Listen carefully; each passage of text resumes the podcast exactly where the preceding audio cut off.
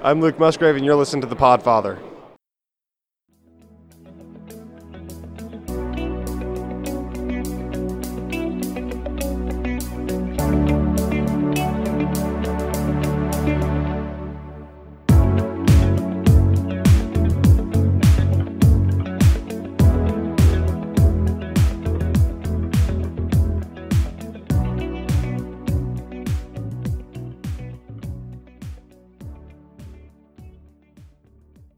This is the decision point with Anand Nanduri. Anand, we're freelancing a show.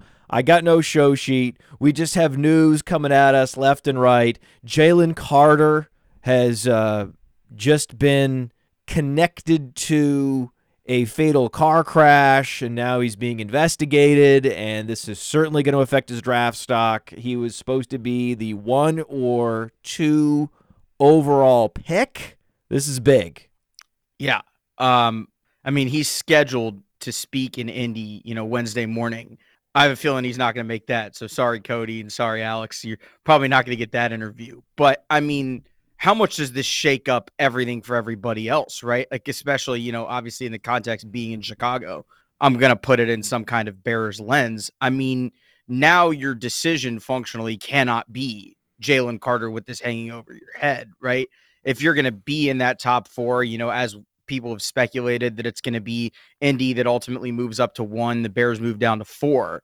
If that's the case, the big fucking problem you have now is now you're looking at Will Anderson and Tyree Wilson instead of Will Anderson and Jalen Carter. Not that Tyree Wilson doesn't deserve to be, you know, mentioned among them, but there's Bro. no defensive tackle that's there, right? Like you're now purely edge rusher. Bro, bro, bro, bro.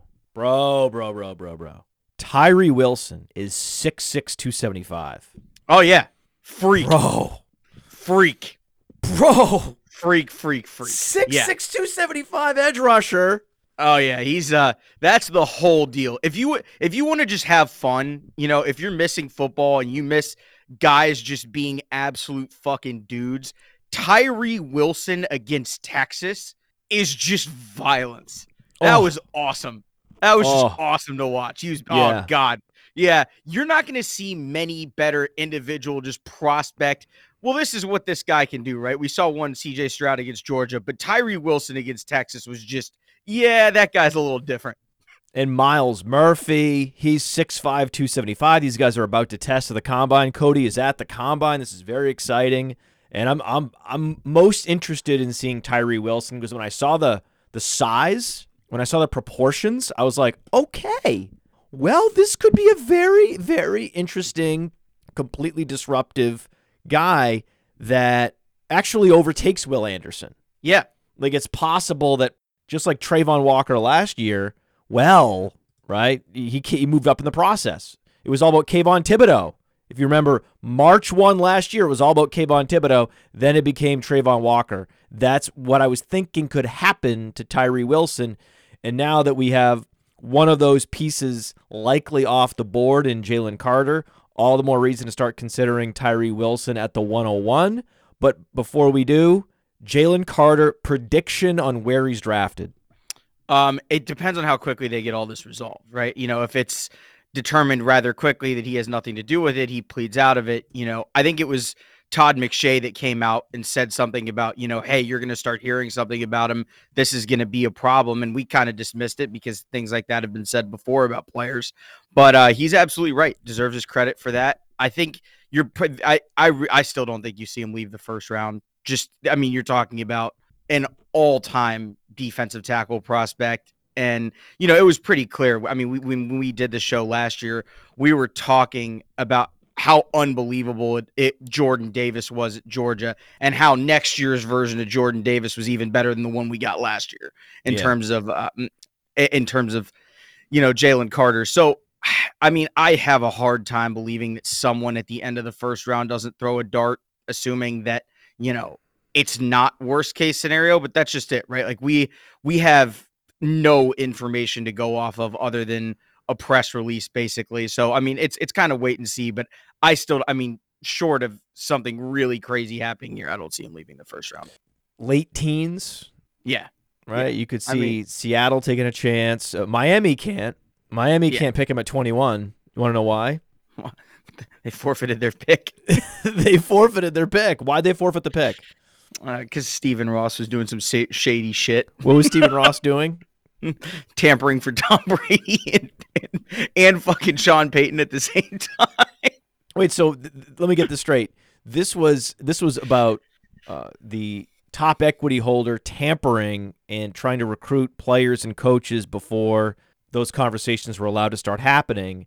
This was not about offering bounties for losses. I can't remember. I think it had had something to do with all. Pick your scandal for Stephen Ross, right? Hey, I'll I'll, I'll give you X thousand dollars for every loss. what are you doing? Uh, yeah. These I- guys, they live in another. They li- if you don't think that that is just the perfect example of guys that don't think the laws of the land apply to them, live in a completely different universe than the rest of us. Just like yeah, that that that you would even consider doing that. They like you wouldn't even think about the, the, the not not just the ethical issues, but that it could cost you draft picks. I'm sure that he never even thought about. Like, it didn't even occur to him that it was unethical because he can do whatever he wants. He has as much money as he'll ever be able to spend. So then, therefore, he could just ask anyone to do anything at any time. He doesn't even bump up against the ethics, much less the sort of rational decision making with consequences down the road as a member of a league that has rules. Stephen Ross. Yeah, and I mean, look, like this is the weekend of the year. Well, the week really slash weekend of the year that you hear everything, right?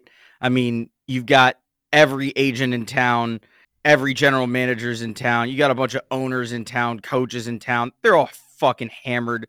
Whether it's St. Elmo's, Burn, wherever it is, you know, I mean, like it's open tampering. Like that's what this week is. And a lot of these deals that end up getting done later towards the draft in terms of trade compensation, in terms of, you know, players getting moved, players getting cut, whatever the situations are, all these things are hammered out in Indianapolis, at least, you know, to begin with. So, I mean, look, like if you're someone that's trying to learn the ins and outs of how all of this stuff works, one of the best things you can do is just sit yourself down at 1933 at St. Elmo and just listen. Because I mean, uh, you've got you've got open tampering going on within earshot of Pelissero and within earshot of Rapoport, and it's just fucking hilarious. Because I mean, we all know what's going on, right? Like it, it's that Cody and, and Alex can fill you in on that too. You know, especially with the work that they're doing out there. But it's just so funny that this is the one week where everybody's like, "Well, there are tampering rules, but there aren't." Once Daniel Snyder has uh, let his team go, is Stephen Ross going to be the new worst top equity holder? I mean, it's he's up there. He's way up there. Like, uh, uh, it's still going to be tough to top Cal McNair. Like, the Texans are f- f- at, at least the product on the field for Miami is watchable. Like the Texans are just I don't even there are no words for what Houston's doing right now. So I want to know who Anand Nanduri thinks that Houston is drafting it to after this. Jakobi Meyers projected to get Christian Kirk money. There's a number of scenarios where Jakobi Meyers is the leading receiver for his team, scores five plus touchdowns. So if you had to pick a player who could benefit most from free agency on prediction strike, it's got to be Jakobi Meyers. That's it. That's the guy. We've talked about Campbell and Chark having great upside for best ball league, sure, but the guy that could actually be a true target hog who could get paid like a number one receiver and has a very reasonable price point on prediction strike for now. It's just interesting that a prototypical possession receiver would have the most spike potential on prediction strike. And when you get the prediction strike app, use the promo code underworld to get a free player share with a $20 deposit. The promo code is underworld. The app is prediction strike. And my daughter and I will be watching some uh, Jakobi Meyers lists, Patriots games on our new projection television experience, the Epson EpiqVision LS800. Oh, baby. Game changer, game changer. The majority of my wall is now a screen, a high definition screen. So when Epson sent me the LS800, they said, oh no, we're, we're going to send a screen as well. So the screen is super cool. Like you can't just project this on the wall. We need a specific surface to optimize the picture quality. And it's like, oh, it makes sense. They've just figured out everything. They said, hey, we're going to have a short throw, shorten the distance from the projector to the wall The wall itself will be a screen material. It's nothing like what you think projection experience is. They've, it's come so far. I had to see it to believe it. You should see it. Go to epson.com slash podfather, epson.com. See for yourself. Just see for yourself, epson.com slash podfather.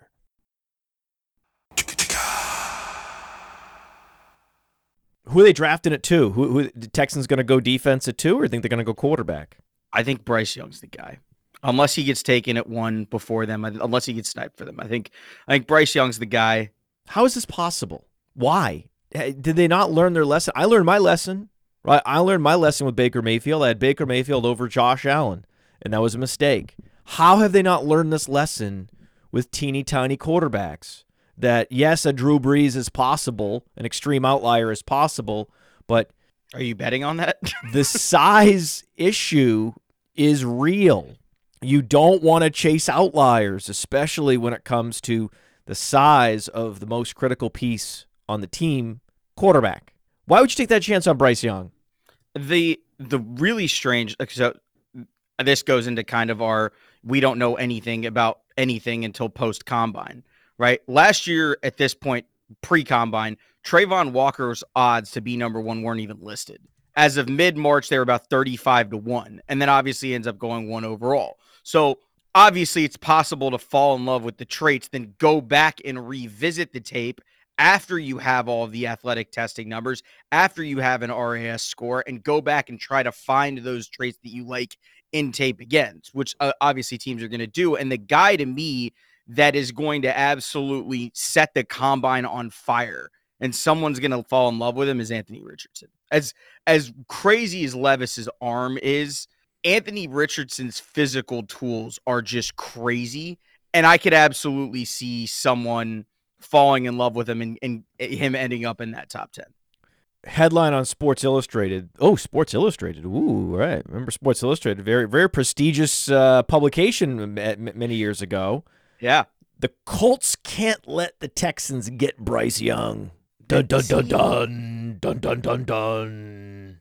That's where if you're the if you're the Bears, that's the bidding war that you want to create, right? Like Carolina may move up from nine and give up a king's ransom. They may do that. What? But but uh, the draft is weird, Matt. People do all kinds of really dumb shit. The Rams gave up like half a draft for Jared Goff. Like I it's a like I don't even just really strange shit starts to happen whenever there's this, you know, quarterback scarcity that people are, you know, there are only four this year, right? Whether it's, you know, whether you want Young, Stroud, Richardson, Levis, and if they all go top 10, you're fucked. Because what do you do? You probably got to take Hendon Hooker at the bottom of round one because there's no guarantee he's going to be there the middle to late round two, right? Like now you're now you're really scrambling. So like it, this happens every year. Quarterbacks just get pushed up the board out of necessity, which is fine. Like we've talked ad nauseum about how important it is to get that right. But the thing is, there just aren't enough of them to warrant four going in the top 10. Yeah, if they all hit, of course they're worth top 10 picks. We all know that. That's that's not news. The question is there are 10 better prospects than these four quarterbacks and they're probably there are going to be a handful of guys that are there between, you know, 11 and 15 if these guys all go top 10 that, you know, you're going to sit there and be like, "Why the hell is this guy available at 14?" Kind of like Listen, when Tampa was sitting there with Tristan Wirfs. I couldn't disagree more. Mac Jones would be the best quarterback prospect in this class, and he went at 15. It's all relative. And these teams fall for it year after year after year. They talk themselves into Jared Goff and Carson Wentz 1 2 when these players are not top five caliber prospects. It's just that you need a quarterback, and they're the best quarterbacks that this class has to offer. I would hope that they wouldn't fall for it again. They can't fall for it. This is not an impressive quarterback class. This is a super, super flawed. This is not 2021. This is 2023. And you have a Bryce Young, who is the best thrower of footballs, who is listed at six foot tall, six foot sub 200. There's no way he's six feet tall. They're not. He's 5'11 and he's not athletic. So let me get this straight. So I'm going to get a Kyler Murray sized quarterback that has a lesser arm and very little mobility. And, and this guy is in the conversation to go 101 if the Bears trade out of it.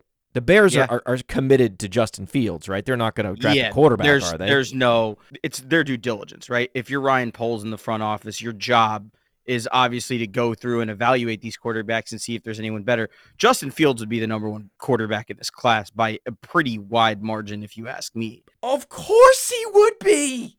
Of course. So would Mac Jones. Like I, I don't know where the the Bryce like like I don't dislike Bryce Young as a prospect. There's a lot to like there, but you're also gambling a lot on someone being a true outlier. And like that's one of the the positions where I don't know how much risk you're willing to take in terms of look, if if Josh Allen busted, the guy was 6'5 240. Like there there's a it's, it's not he didn't bust because of his size. He didn't bust because his body wasn't going to hold up in the NFL, right? It was just either he was going to figure out how to make NFL reads and NFL throws or he wasn't. And he figured it out and he's a demigod now. But Bryce Young is never going to be anything other than what he is in this frame. And that's the unfortunate part, right? Like if he's 6'2, 6'3, we're this is an easy this is a super easy eval if he's 6'2, 6'3. We have a guy that's 6'2, 6'3 on and with similar statistics in CJ Stroud. How is this a fucking conversation It's not. that we're comparing CJ Stroud to a backup quarterback in the league? How is this possible? I keep seeing these crazy headlines. Did you did, did I mention Sports Illustrated? The Colts can't let the Texans get Bryce Young. What the fuck are you talking about?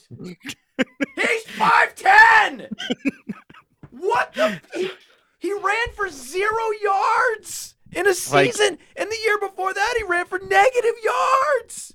Like uh, I thought we were in on players like Trey Lance, right? Isn't that like Kyle Shanahan moving up because this is the new paradigm? You're looking for the next Josh Allen, the next Jalen Hurts, and now we- we're we're we're we're, we're chasing the next Baker Mayfield. What is happening? I this is the really strange part Weird. about like because the the natural Bryce Young comp that everyone wants to make is Drew Brees, right? But like we have a litany of guys that have succeeded to an extent at that height, but they're not.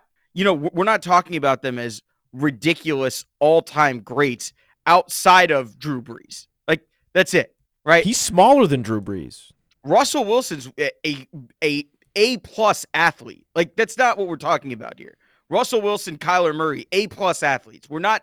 That's not what we're being. That's not what's being discussed here. Yes, Bryce Young is an athlete, but he's not that. Like I mean, if he put up huge numbers somewhere else, okay, okay, it'd be it'd be a it's conversation. Alabama. right? It's Alabama. What what are we talking about? Th- this guy benefited from the Alabama system and he was very efficient, but he wasn't Mac Jones level efficient. He was good, but he wasn't CJ Stroud level good.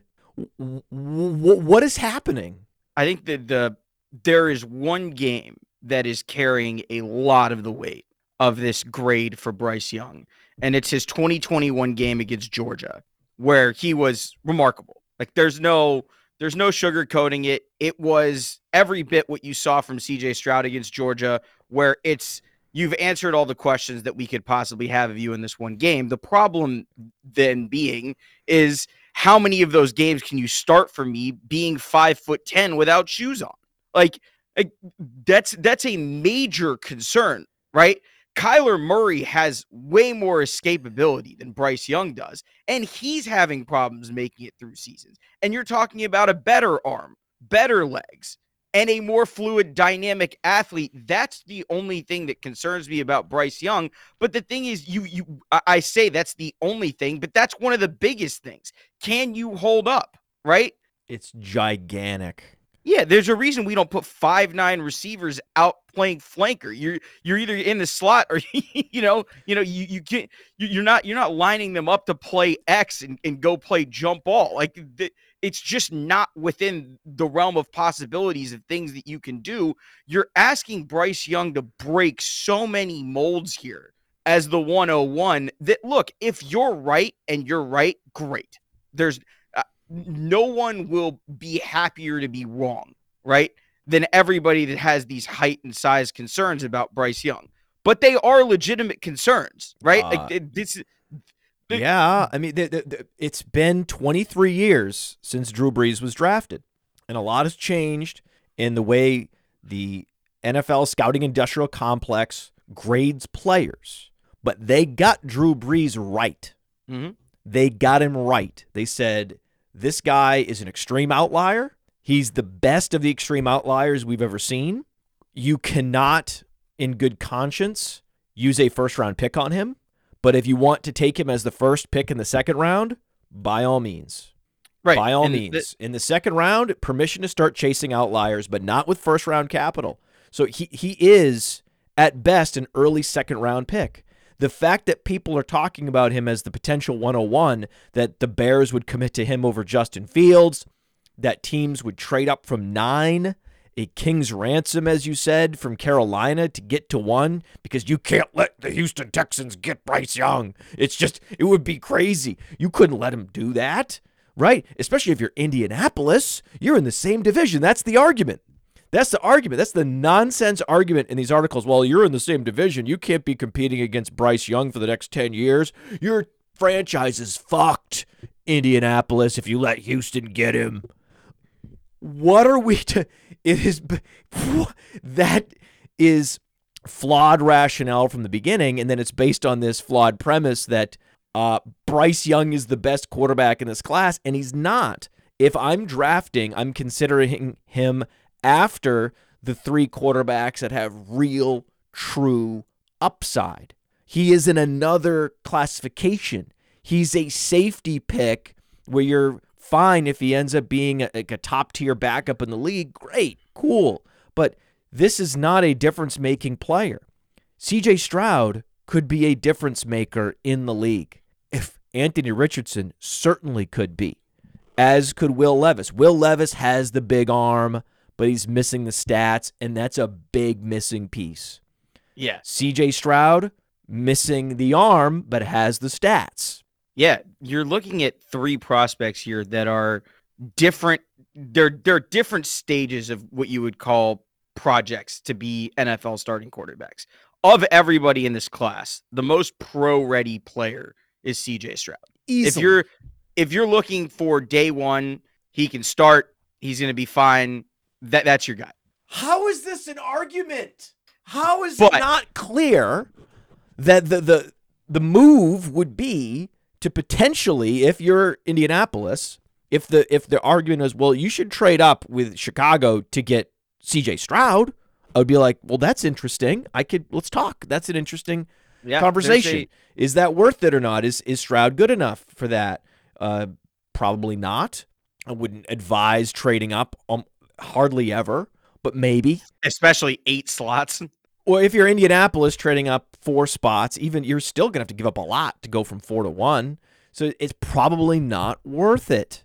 It's it's hard to justify any of these quarterbacks in the top 10 outside CJ Stroud because they're all projects. They're all flawed.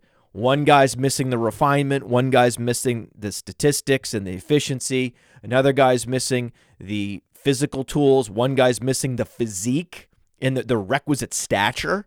So it, it's it's all sifting around in the dented cans bin in this class. That's what it is. And the, the idea that there could be three, if not four, depending on how hot this Anthony Richardson hype machine gets, this hype engine gets, that that you could have four when it's questionable whether there should even be one quarterback go in the top 10 just because there's so much need is wild to me. I was talking to Jordan McNamara yesterday. My suspicion is that the scouts know what I know about these quarterbacks and that some of these teams that need a quarterback will actually trade back because they're not going to push the button. They never had any intentions of pushing the button. The, the message never got to Sports Illustrated that there's no fucking way, right? And that there's going to be teams that are trying to trade up for offensive linemen and defensive linemen that are going to end up trading up for these picks that are held by the quarterback needy teams. I suspect that happens. I wouldn't be surprised at all if Indianapolis actually says, "Hey guys, guess what? hey, sorry, Sports Illustrated, we're actually moving down because we got people that want offensive line. Offensive line is at such a premium, right? When you have the chance to get Paris Johnson Jr., Peter Skoronski, when those guys are available, you might trade up two or three spots to try to get those guys if you're a, a, a team that's trying to compete and that's a missing piece. If I'm trying to build a team from the ground up, like the Detroit Lions, that would be the starting point. With like, okay, let's get Johnson or Skoronski through the door. Let's build around that, and then we'll, we'll go from there. Right? It was, Yep. It's funny. Like it's it, there's always some sort of northwestern tackle that's in this mess, Right? It was it was like oh Sewell, uh, but also like a northwestern tackle. And it's like, oh, Johnson or a Northwestern tackle. And this is my alma mater. It's like, nor- is it? It's it's tackle you now. I love that we're tackle you. That's so great. it decides not to push the button this year, which people would freak out about. I mean, because I mean they have been, you know, in quarterback hell forever. Um, Caleb Williams, Drake Maye in 2024, and I know we do this every year where it's like, oh, next year's guys though. No, no, no. Caleb Williams and Drake Maye are going to change life for somebody. And look, I'm not saying that Stroud and Levis and Richardson and even potentially Bryce Young could not. I'm saying Caleb Williams and Drake Maye will change life for somebody, right? We're talking about the the the Trevor Lawrence and Justin Fields of the world as opposed to, you know, you know, last year's class and this year's class. And going back to Richardson just for a sec, someone may fall in love enough to go to 101 because those traits in that body do not happen. Like Whoa, you think that's the dark horse to go 101? I think the dark horse to go 101 is Anthony Richardson. It Yeah. was Will Levis was the dark horse to go 101. Now it's Richardson. I love I I would I want Richardson. Yeah. I want Richardson and my dream scenario is Detroit gets Richardson at 18. if you get, I mean, uh, look up the size. I don't know what he weighs, but you're looking at like 6'4, probably all of 235, 240. And if he runs sub 4 5, It's a Trey Lance situation. He goes right up to the 103. And the thing is, he like, like, the thing about Anthony Richardson is he's just raw. He's not, he doesn't have horrible habits yet. It's not like someone ruined him. He just didn't have enough starts to figure it out. And so if you take him, you're acknowledging, yes, this is a project, but this isn't a project that you have to reconcile. Nobody's ruined, quote unquote, Anthony Richardson yet. He's just simply not taken enough snaps to figure out what he can be yet. And if you have the right offensive system in place for him to bring him along, I mean, th- there is no one in this class that has the ceiling that Anthony Richardson has. I mean, it, it's if you're drafting, if your goal is to hit the moonshot, right? Which it seems to be what you need to do in the AFC these days anyway. If your goal is to hit the moonshot, Anthony Richardson's your best chance to get there. easily. Yeah. He's really the quarterback I want. I love CJ Stroud because I think uh, arm strength is overrated. And I love Anthony Richardson because you know, refinement in college is also overrated. Just ask Josh Allen, but also uh, many others Yeah. that like pff, Cam Newton barely played in college. Yeah. in one season. Like it's like whatever, man, get out of here. Like if if if you have that body and you have those physical tools, I want to get you in the door, and especially if we have a, a Jared Goff already. If the buzz gets loud enough, oh. right? If the buzz gets loud enough around Anthony Richardson, then it's going to be a question of Brad Holmes deciding, okay, not only are we going to use our first pick on Richardson if possible, but we actually may trade up with Arizona. Like the the question is going to be to Detroit, to Carolina. Do you try to overtake the Colts? Like assuming Houston goes Bryce Young, which would be a catastrophic blunder, which would set their franchise back another 5 years. Assuming they do that and it would be just perfect. Like Cal McNair, per, just perfect, right? Classic Texas. the, the the the worse get worser, right? The bad get badder. That was what that would be. That would be perfect. And then see the Colts are like, okay, well we'll get our pick of our guy. Oh wait, oh, uh, uh, oh, uh, uh, uh, uh, the Cardinals are uh, are trading. Right, they're they're moving down. Like uh, Ballard's like, wait, what's happening? And, and for, if Holmes were to do it, because he has all these extra picks every year and, and he's been saving them and saving them and saving them for a rainy day, he's got a rainy day fund of picks on and Anthony Richardson and Honolulu Blue would be something. That's a. I mean, you want to talk about going from Jared Goff to the anti Jared Goff. I mean, we're not going away from Jared Goff. Jared Goff's going to be great for us in 2023. yeah. We're looking forward to Anthony Richardson in 2024.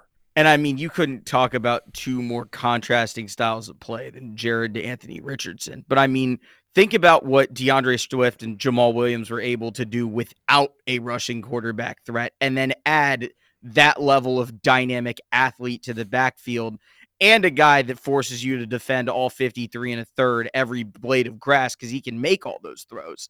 He just doesn't know when and how to do all of them yet, but he's got the talent to do it.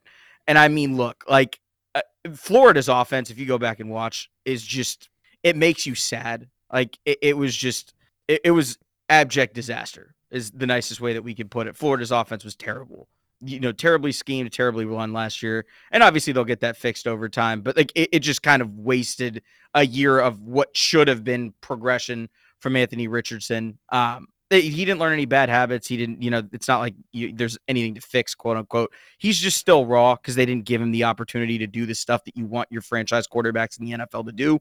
Um, but like I said, you know, CJ, Anthony, Will Levis, like because there are essentially, if you add Bryce back in, essentially there are four guys and you're jockeying for position for them. Hmm. Someone is probably going to drop out. That, like, like you said, someone's going to say, you know what, this isn't our quarterback year.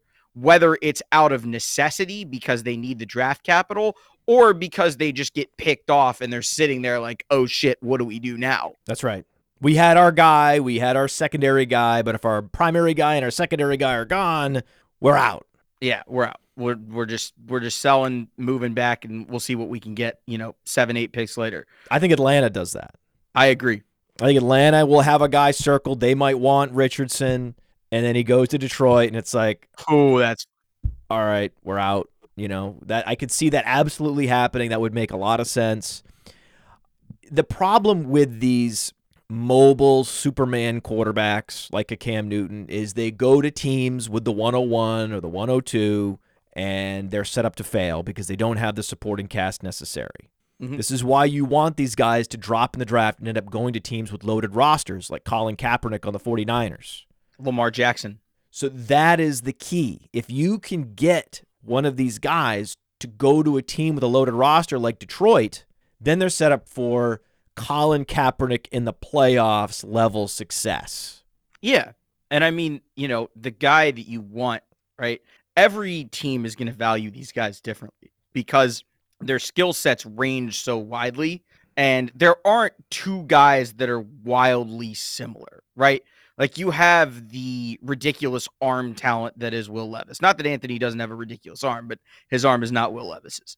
Then you have, you know, the all tools prospect in Anthony Richardson, where it's like, oh, we have this ball of clay. What can we mold him into? You have CJ Stroud, who's as close to a finished product as you can get in this class in terms of checking every box that you'd want in a quarterback. And then you have Bryce Young, where, you know, if we can get over this huge hurdle of his size, everything else, it, there is the love about him as a prospect. So there's no perfect prospect. There's no, you know, there's no Trevor Lawrence by any means. And so every team is going to value these four in whatever order that they value them in, however they choose to value them. And that's why we could have all four go in the top 10 because all you need is four teams to each think they're worth top one of them is worth top 10 capital to have all four go in the top 10. It, it's it would be a misuse of capital, an inefficient use of capital if all four of them were to go top 10. Best case scenario, best case scenario for a dream landing spot would be a team that is in such desperate need for a quarterback. The owner, you know, wants one, right? Badly. He's what is is the Carolina David Tepper, is he the richest of the equity holders? I'm pretty sure he's if he's not, he's close. So you know he has the, one of those egos. Yeah. Right? So Definitely. he's like, just make a quarterback happen. We have lots of money. What's the problem? And so it's my David Tepper voice. Not that I've ever met him. Um, I'm sure he's doing great. So, so the dream scenario is uh, teams inappropriately place Bryce Young at the top of their board for ridiculous outlier chasing reasons. Other teams are chasing tools in Levis and Richardson, and then Stroud falls all the way to Carolina, similar to how Fields fell to Chicago. And then here's the other part of this. Because Carolina with with Stroud wins that division. That's the most winnable division in football and their defense is above average. They've invested in the offensive line. They have DJ Moore. This is a team that is a quarterback away. There's no quarterback away team that is set up better right now to win and make the playoffs than the Carolina Panthers. That's why ideally if I were if I were putting the players on the teams where I think that they would succeed the most, I would love to see Stroud in Carolina. I would love to see Richardson in Detroit. And Levis could succeed in a couple different places. I think Levis in Indianapolis makes sense. I think that's likely where he's going to end up after this process shakes out and you start to see all the infatuation with his arm. I can absolutely see the scouts banging on Chris Ballard's door enough about Levis and then ownership coming in and saying, hey, we need to fix the quarterback position. You've tried, you've failed to patch it twice, right? You've tried to patch this tarp twice. It's still leaking. We need a new one. Get yep. one now. 104. Do it. So going off of that, especially your CJ to Carolina thing. I would love that. Uh, so underdog, friends of the show, um, did a video series where they did breakdowns of, you know, quarterbacks in college and their games. And they did breakdowns with a guy who might be pretty important to this whole scenario. It's new Panthers quarterback coach, Josh McCown. Ooh. And the two guys that he broke down are CJ Stroud and Bryce Young. And I encourage you to go watch those. They're about a half hour each. And you can watch him fall in love with CJ just watching this Georgia game. And I mean, it's no secret, right? It's no secret that Carolina's in love with CJ. The question that we have is how in are they on Bryce? Do they care at all? Is it all a smokescreen? Like, you know, all of the games that get played between now and the end of April. But it's pretty clear that Carolina wants him. And the question then becomes, you know, where are they going to have to go to get him? because the only guarantee in this draft that you have is trading with Chicago at one. That's the only guarantee that you're going to get. Arizona. You could get Arizona at three, but the thing is, who knows what Houston does it too? If they decide, you know, what if Houston moves up to one? Chicago's sitting at two. Now Chicago again can trade back, and someone goes to two and takes CJ. Oh shit! I didn't think of that. Yeah. Oh, oh, that's multiple. That's multiple layers of strategy there. Yeah. Oh man, that would be oh, that would be what a burn that would be. That's why you can't make these trades too early. There's a sweet spot when to make these trades where you're confident that no one is going to subvert you, but you also don't want to learn later that another team was negotiating and, and, and, for a particular pick that you were intending to try to go after maybe in a couple days. Meanwhile, th- there's already an agreement made in principle that happened before you even started to dial those numbers. I mean, they're probably going on as we do, as everybody does exit interviews in Indies in Indy at the end of this week. There are probably a couple of handshake deals between GMs saying, "Hey, if this guy is available at this spot, we'll make this, this, and this happen, and we will trade with you on draft day for player X should they be available." Because I mean, look, like Arizona's not looking for a quarterback. Like they don't give a shit. So if somebody's sitting there like, hey, Arizona, if Bryce Young happens to be available at three, we will give you X for him. Those deals get negotiated all the time, right? Do they come to fruition all the time? No. But like I mean, it's why on draft day you have these crazy ass trades that happen within seconds because they were agreed to in principle two months ago. What about Carolina moving to three? Should Houston take Bryce Young? They want Stroud. They're infatuated with Stroud. They correctly evaluated Stroud. What does it take? What does it take to go from nine to three? It's probably going to take next year's one and probably either a two or three. That's too much. I agree. I can't believe another team would even ask for that with a straight face. I mean, that's just the the going rate of getting into the top three is expensive. It's wild. And, and I, the thing is, for a team like Carolina, you're going to compete in the NFC. Like, let's say you do get CJ, you're going to compete in the NFC South. You're going to win, probably. Um, you know, you're probably going to win down there.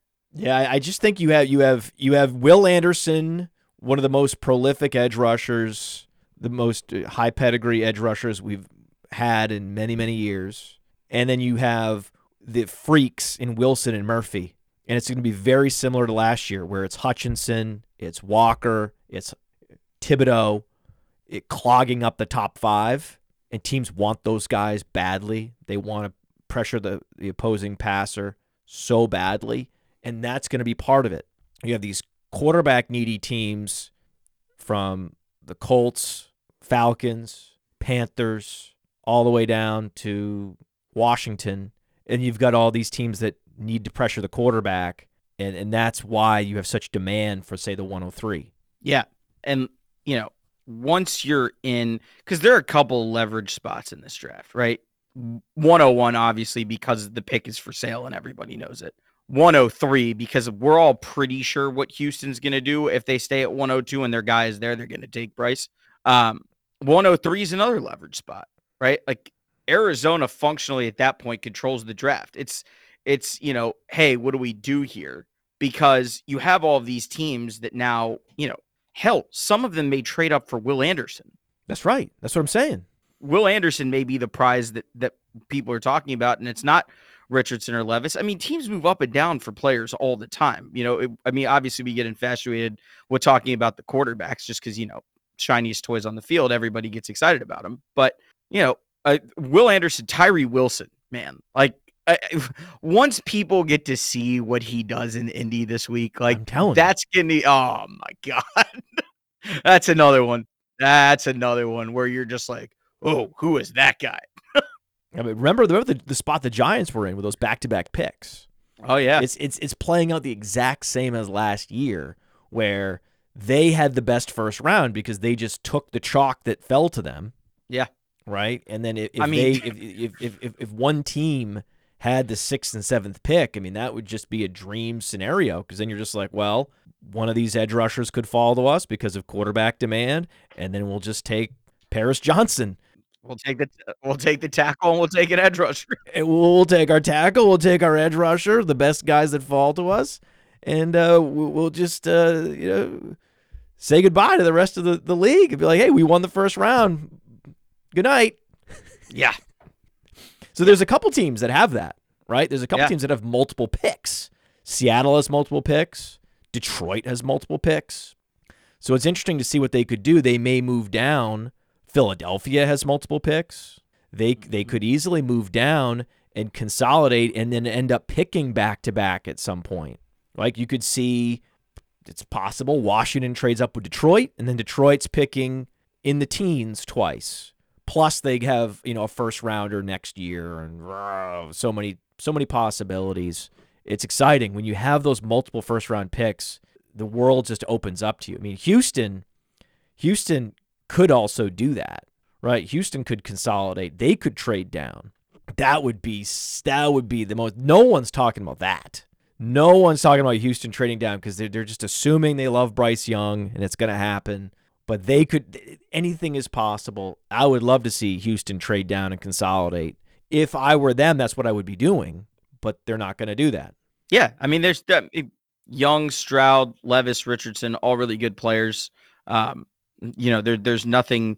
You're not going to be upset with any of them as your quarterback, but at the same time, they're they're not Caleb Williams, they're not Drake Maye, they're not Trevor Lawrence. Like you're, if you have as many holes as Houston has, bringing in a quarterback doesn't really solve your problem. Nope. Um, your your talent your your problem is that you have a talent deficient roster, not that you don't have a quarterback. Like Davis Mills is perfectly fine to get bludgeoned by whoever the hell it is, you, you know, that's coming off the edge. And but Travon Walker is going to splatter whoever your quarterback is anyway because you didn't get him a tackle. Like the, I, I, I just I don't understand what Houston's doing.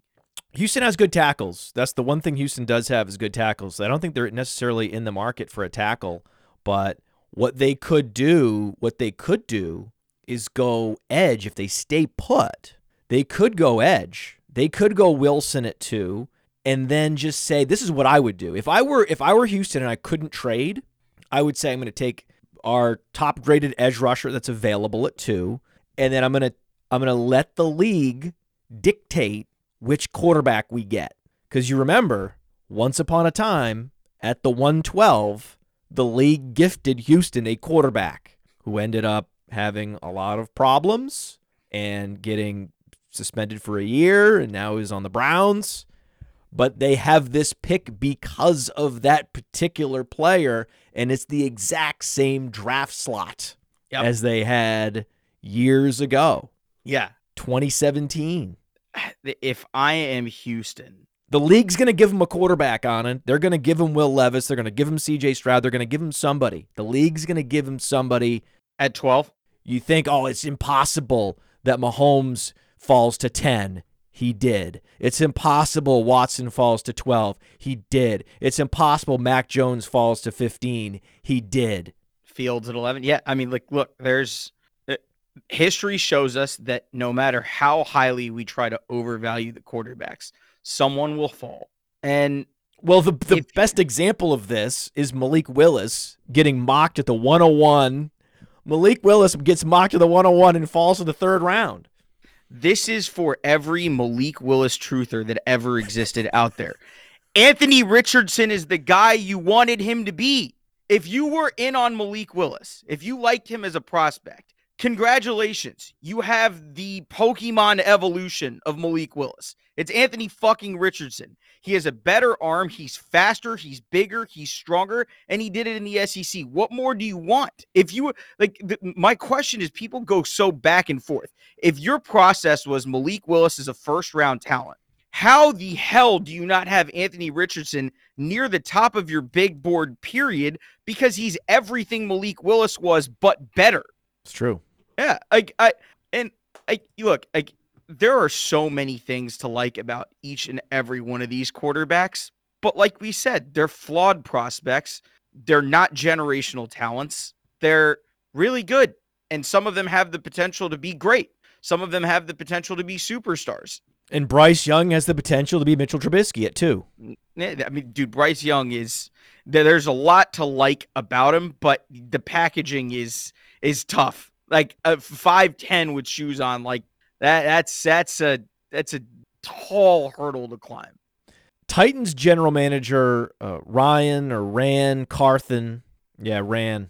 Ran. I, I look at that name and I see Ryan, and then I'm like, no, that's actually that's actually Ran. Uh, said that Ryan Tannehill is a Titan and will be a Titan forever. No, I, did, I added the forever, but uh, Yeah. Tannehill not going anywhere. Malik Willis under contract for the next three years. The Titans absolutely need a quarterback. This is lying season. Oh yeah, I mean, welcome to lying. Some of the lies that are being told right now are, are, are they're, they're just whoppers. It's whopper season. I can't believe the level of whopper that I'm being subjected to. But oh, we- we're fully committed to player X, and and we would never think about moving on from player Y. And Javonte Williams will be ready to play week one. Stop Guys. lying to me, man. guys, Whoppers. Guys. The the if you want to get good at understanding why teams do the things that they do, learn how to read the difference between the absolute nonsense that makes no sense and the stuff that your brain tells you does make sense. Allow me to explain. Travon Walker last year blew up the combine. Jacksonville was looking for an edge rusher. The only thing that Aidan Hutchinson is not is a freak athlete. He's a really good athlete. Travon Walker is a freak athlete. They were betting on upside, and it made sense, right? I would have taken Kayvon Thibodeaux. That's just me. Yeah, they, they took the third best edge rusher. Right. And the thing is, they're betting that long term the athleticism will win out, and over time he will become the best of them, and that's fine. That's that's a process. If that's what you want to do, that's what you. Kayvon Thibodeaux and, and Aidan Hutchinson are sick athletes, bro. Oh yeah, they are. Yeah, they are. Travon's just RAS score of basically 10. That's freakish. Anyway, Ryan Tannehill has no reason to be in Tennessee. What the fuck are we doing here? You, we've seen what the ceiling of this team with Ryan Tannehill and AJ Brown is. It's having the one seed and pissing down your leg at home against a team that was down three offensive linemen and starting a quarterback that was starting his 18th NFL game. What? What?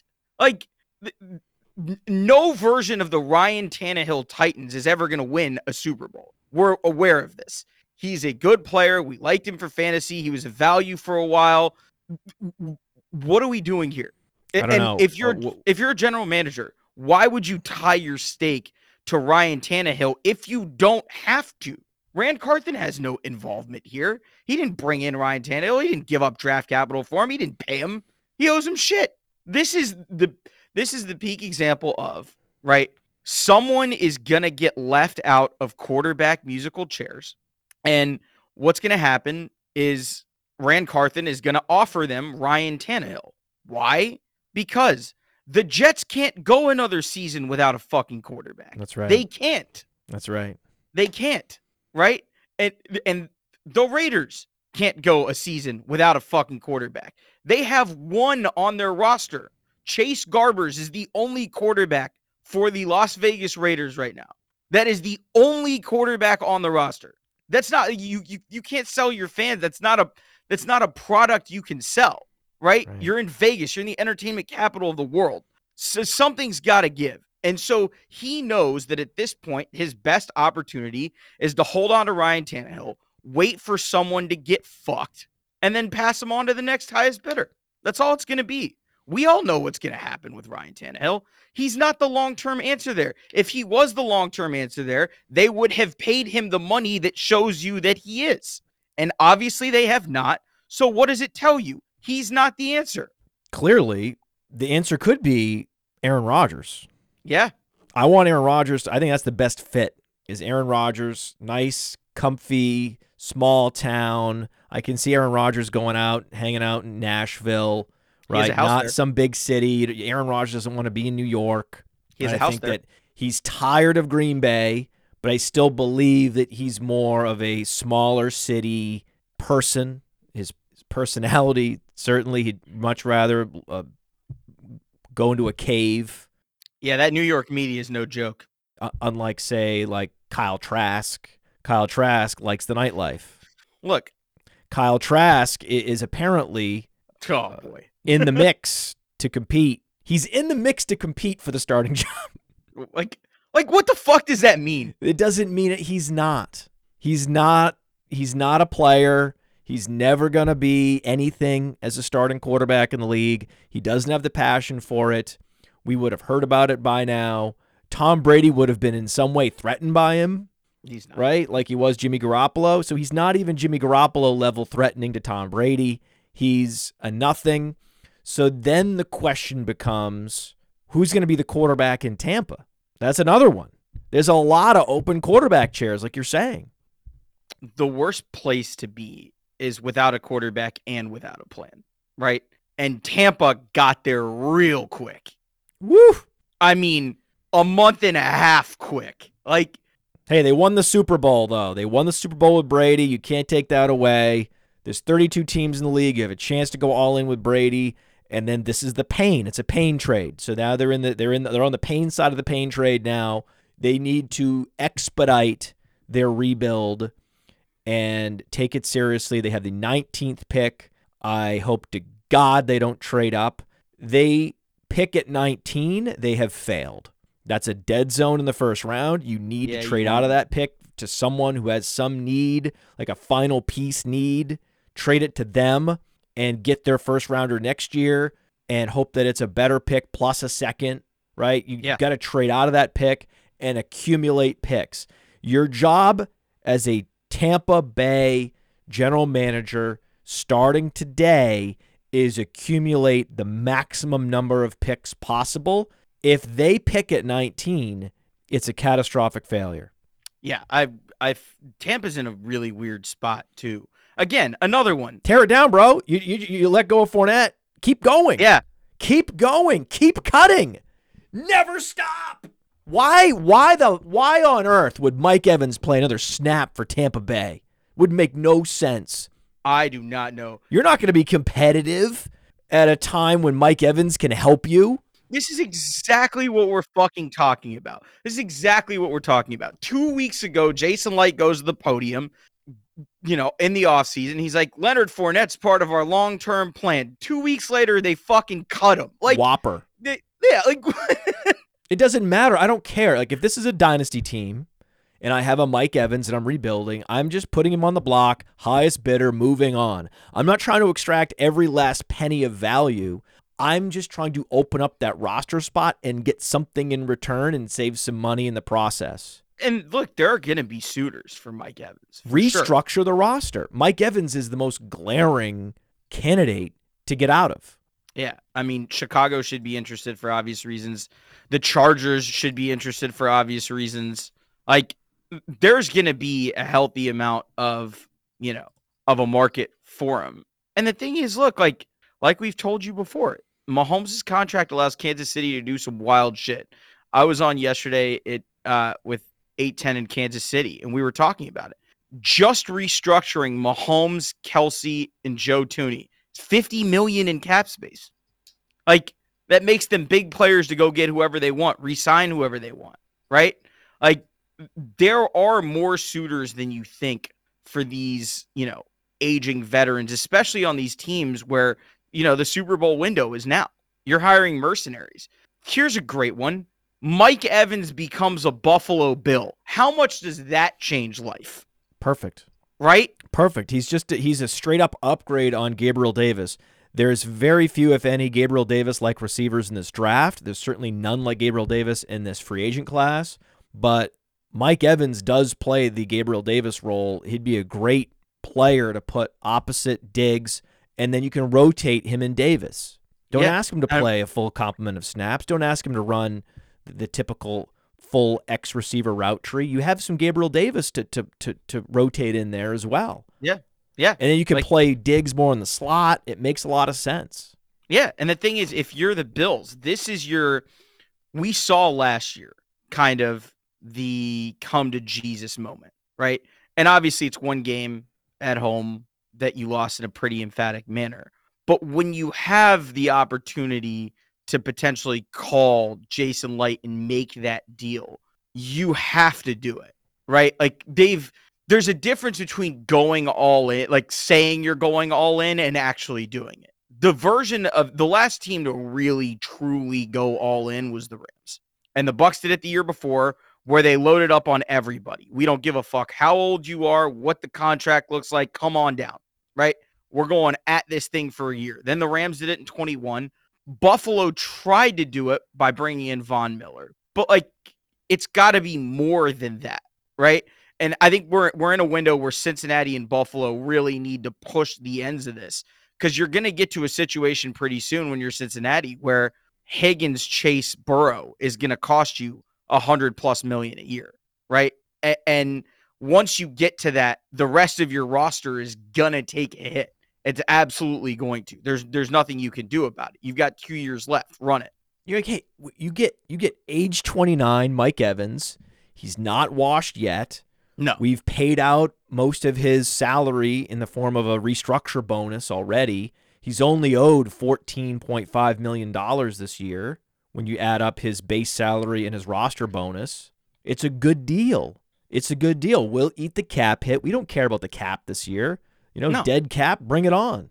Give us your dead cap. We'll give us all your dead cap. We just want your goddamn picks.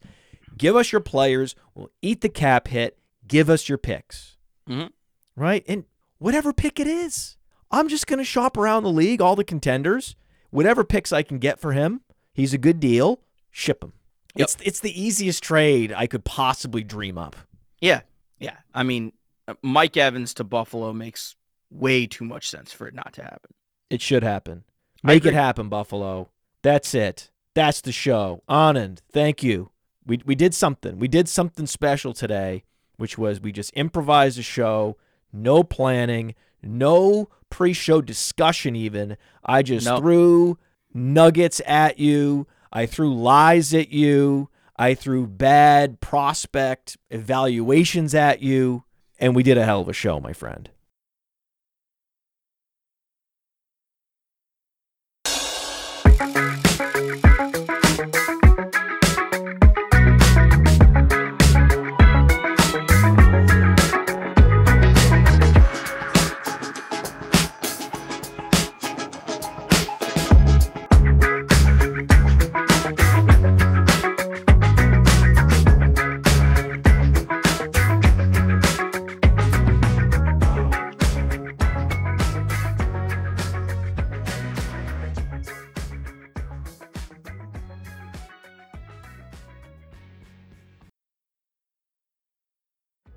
And we did a hell of a show, my friend. That we did. Looking forward to the next one. Of course he would be. Of course. So would Mac Jones. And now we're, we're, we're, we're, we're chasing the next Baker Mayfield. What is happening? Like, what the fuck does that mean? He's 5'10! what the? He, he ran for zero yards. This is for every Malik Willis truther that ever existed out there. Anthony Richardson is the guy you wanted him to be. You could get Arizona at three, but the thing is, who knows what Houston does at two? If they decide, you know, what if Houston moves up to one? Chicago's sitting at two. Now Chicago again can trade back and someone goes to two and takes CJ. Oh shit, I didn't think of that.